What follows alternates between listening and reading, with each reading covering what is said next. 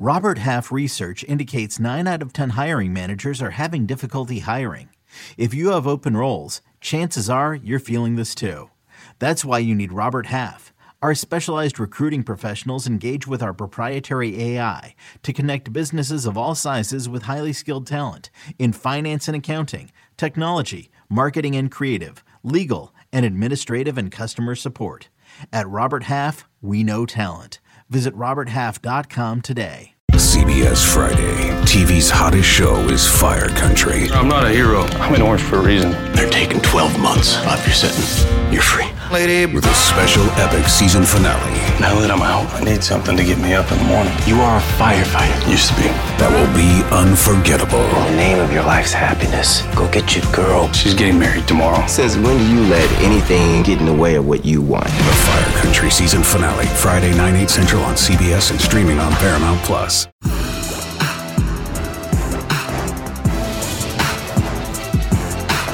All things covered, listeners and viewers, once again, action-packed show for you guys. Patrick Peterson, Bryant McFadden. I'm a bit biased with this episode because this hits home for me, and I'm not afraid to show it. Steeler Nation, stand up. Of course, you know, we have a lot of Pittsburgh Steeler fans following the show, listening, watching us. This is the show for you. And of course, if you're just a big time football fan, this guest was one of the best to do it during his time, a Super Bowl champion. Most importantly, my former teammate, eight time All Pro. Also, he has that gold jacket. He's a football Hall of Famer. And as I mentioned, my former teammate, Alan Faneca, is joining us here. All things covered. Patrick Peterson, Bryant McFadden. He's joining us as part of the Steps Toward Zero movement, which is created to educate, inspire, and help the epilepsy community reimagine their goals and with the help of their doctors, strive for zero seizures. And we'll tap into all of that in just a moment. But Big Red, man, thank you for joining me. How you doing? I'm doing good, man. Good to be here.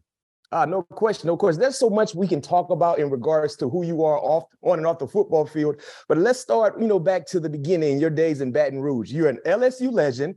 I normally host this podcast, like I said, with my cousin who went to LSU as well, Patrick Peterson. He's also an LSU legend. Uh, it's hard to create an LSU Mount Rushmore. But I'm asking you this because you're personally invested into that program. If you had to put together an LSU Mount Rushmore, and let's let's go ahead and simplify it a little bit. Let's just tap in just with football, right? Just football. Mount Rushmore football players from LSU. Who would be on your list? Man, that's a hard one, man. Um, you know, I think you got to go back to the guy that started it all. Billy Cannon is definitely on there, man. Uh, uh, starting it way back in the 50s. Uh, he's definitely uh, the GOAT, uh, the, the original GOAT at LSU. Uh, and I think another guy uh, that's definitely up there is Kevin Faulk, just went into the College Football Hall of Fame. Yep. Um, you know, really helped bring back uh, my era. Uh, but it really kind of started when Kevin committed to LSU to kind of where LSU is today was all built off of that. And Kevin's move to stay at LSU uh, on top of how he was as a player. Um, you know, from there, man, I think it gets a little tricky uh, for me. Um, you know, there's so many guys, so many guys. Um, you got room for two more. I got room for two more, man. Oh man. Uh, well, I'm not putting myself up there, that's for sure.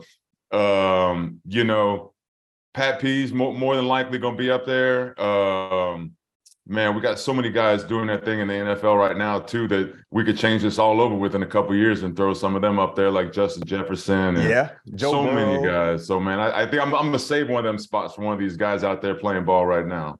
Okay, that's fair. That's fair. And during your time at LSU, of course, you were a dominating force for the team. You only allowed one sack in 36 ball games. Do you remember that play that you gave up a sack, you fell short of your expectations. You gave up a sack, and who was that sack given to?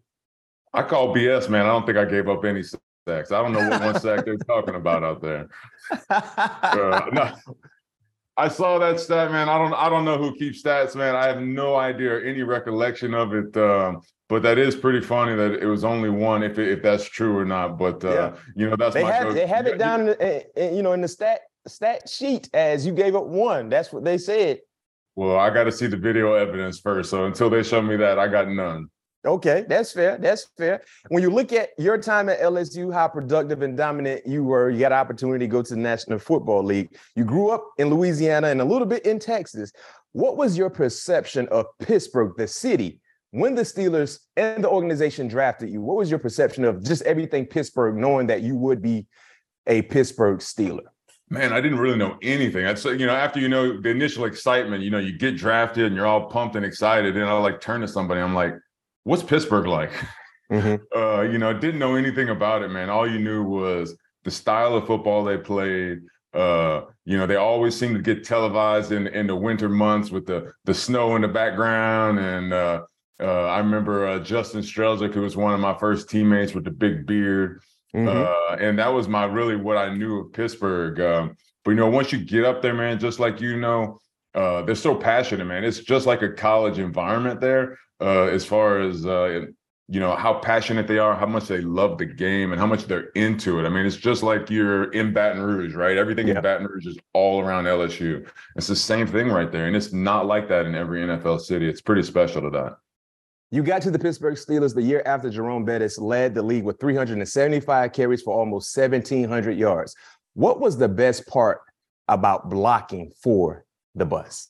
Oh man, just uh, you know, he he was like an extra lineman to us. You know, we always talked about it. You know, we, we can't block everybody. And mm-hmm. Jerome's gonna run over that next guy. And as an offensive lineman, you just love that, right? He wasn't back there dancing. He, you know, he hit that one two step and then he was going downhill and he was gonna run somebody over. And it just, you know, kind of, you know, got you going inside. You know, that was kind of who we were, were ground and pound. Um, you know, but for me, spending so much time with Jerome, man, I, I could I knew where he was putting the ball. You know, he was pretty precise. He was smart. He would read the play, read mm-hmm. the defense, and you know, sometimes he would know where the, the, the ball is supposed to go. But you know what? I'm going over here because they're overplaying it. And spending so much time with the man, I just got to know and feel that vibe. And I could always cheat my blocks a little bit because I'm like, ah, now Jerome's coming right back here, right back to me. So I'm a, I'm gonna help my buddy out a little bit longer. I'm gonna let that linebacker overplay, and I'm not even gonna block him because he's gonna block himself. So those are some of the things I think back on when uh, playing with Jerome and that kind of symbiosis that we had with uh, him as an offensive line and what we were able to do. Yeah, the continuity you guys had on the line, just in the offense in, ta- in totality, was well documented. And talking about another offensive performer you played against. Like I said, we were teammates. Not only were we teammates, but we also won a championship together. And one story play I would like to hit on with you, special play in regards to the design and execution was Willie Parker's 75 yard touchdown run in Super Bowl 40. Break down that play for us and what was going through your mind when you just kind of did what you did to allow Willie Parker to go on, go on for 75 yards to the house. Counter 34 Pike. Um, you know, Okay, so hold on, hold on, hold on. So this is what we're gonna do. Coach Alan, right now, you say counter 34 Pike. Yes, sir.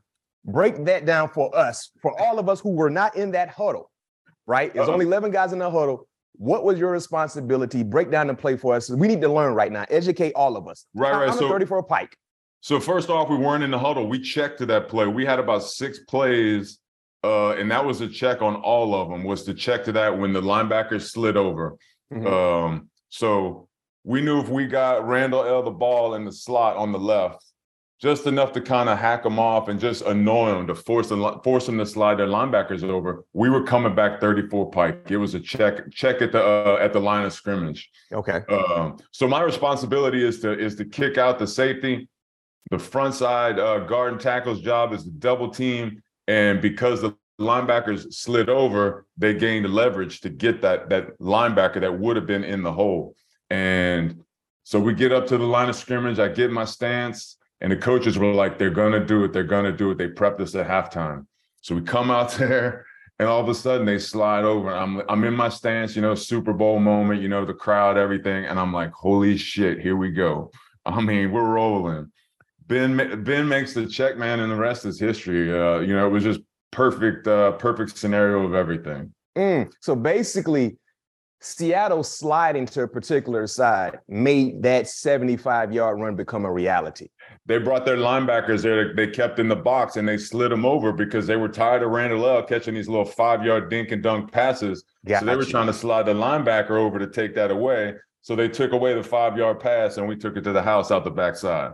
So basically, that call was a check. It wasn't the initial call. It was Big Ben checking to 34 counter pike that Yep. basically because they were trying to play Randle El, to say the least. Yep, exactly. Wow. exactly. I didn't know that. One of the best Super Bowl plays ever was a check call. Yep. You learn something every day. Appreciate that for that insight, Alan. Yeah. You're considered by many to be the greatest pulling guard of all time, right?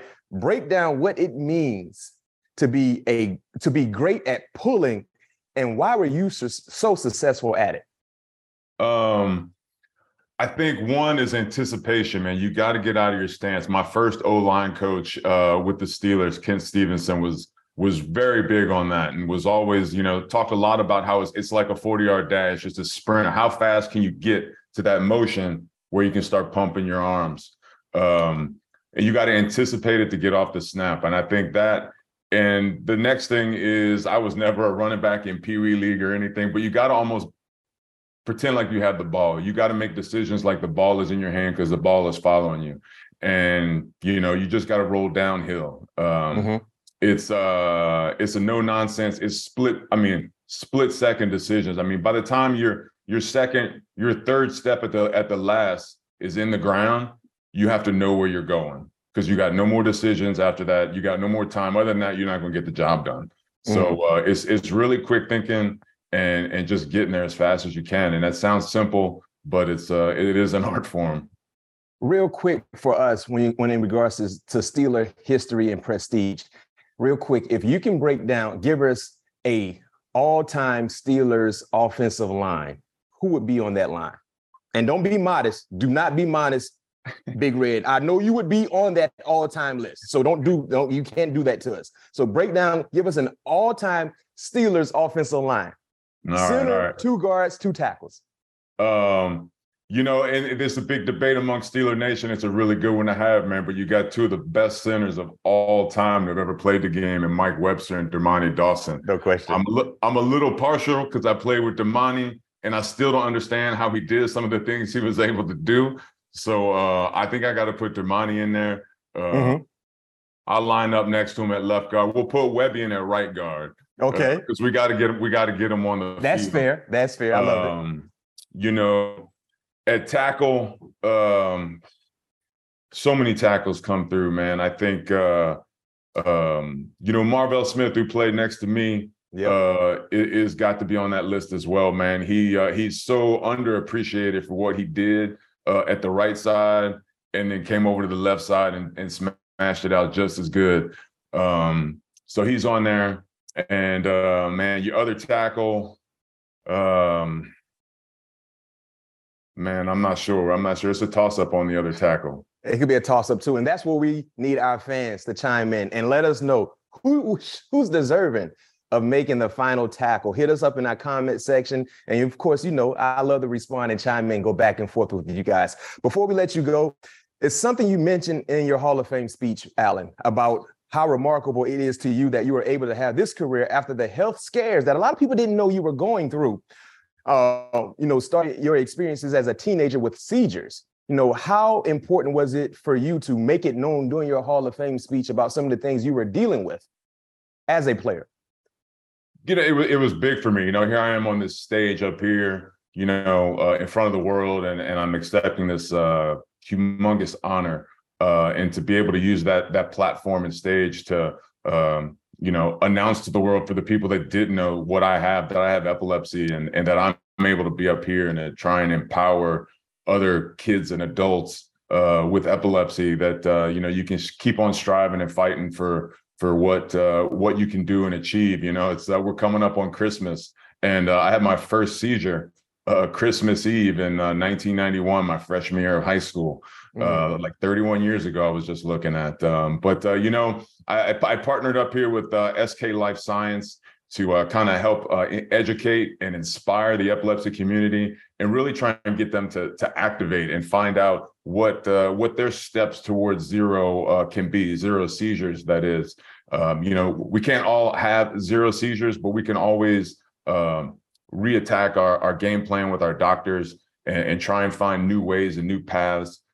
Uh, so many times people with epilepsy, you know, might not have revisited uh, their their their health health plan with their doctors for years. Uh, you don't know what things have changed within you or within medicine, uh, and just always encouraging that you know things can be better and or or just better than they are now. You can always keep striving to get better and get closer to zero seizures.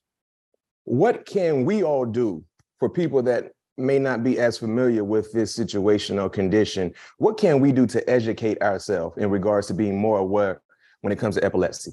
Sure. You, you can go to stepstowardszero.com. SK Life Sciences has set that up. Um, you can go in there and learn and and, uh, and, and figure out. So the chances are that you know somebody with epilepsy uh, is high. Um, mm. uh, we we are around you, as I like to tell people. Uh, you just might not know it. Uh, some people uh, are scared to share because of the stigma. Uh, Hollywood does a great job of, of selling movies and scaring people with the worst case scenario, but it's not always like that. And even if it is, it doesn't matter. There's still regular people. They're still working next to you or in school or or some kid that's just trying to make it through high school and be as normal as he can be.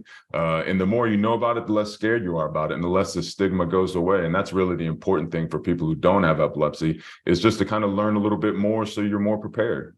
Well, well said. Well said, my friend, man. Thank you for joining me here. Super Bowl champion, eight time All Pro Pro Football Hall of Famer, LSU great, former teammate of mine, Alan Faneca, joining us here, all things covered as part as as part of the Steps Toward Zero movement, which is created to educate us all and inspire and help the epilepsy community. Great candid conversation. I enjoyed it. I haven't seen or talked to you in a while, so I was excited about this opportunity for all our Steeler fans. You know, we had some nice Steeler talk involved. If you want to help us in regards to who you think is deserving of being on that top five all-time Steeler offensive line list, let us know. And do you consider Alan Faneca to be the greatest pulling guard ever? Yes, we do. He's a Steeler. What else do you expect? We don't count the Jets years, even though the Jets played you well. They gave you a lot of money, but we don't count the Jets years. You're a Steeler in our heart. Thank you, Alan, for joining me. Appreciate it, B Mac.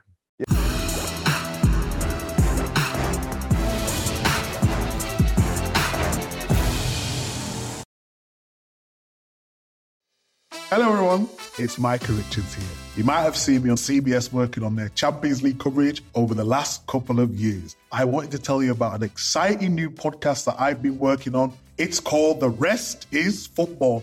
It's me, alongside Gary Lineker and Alan Shearer, two absolute legends of the game. The show combines topical debate from the world of soccer along with outrageous tales from our careers. And I mean, outrageous. Just search The Rest is Football wherever you get your podcasts. All the best from Big Meats.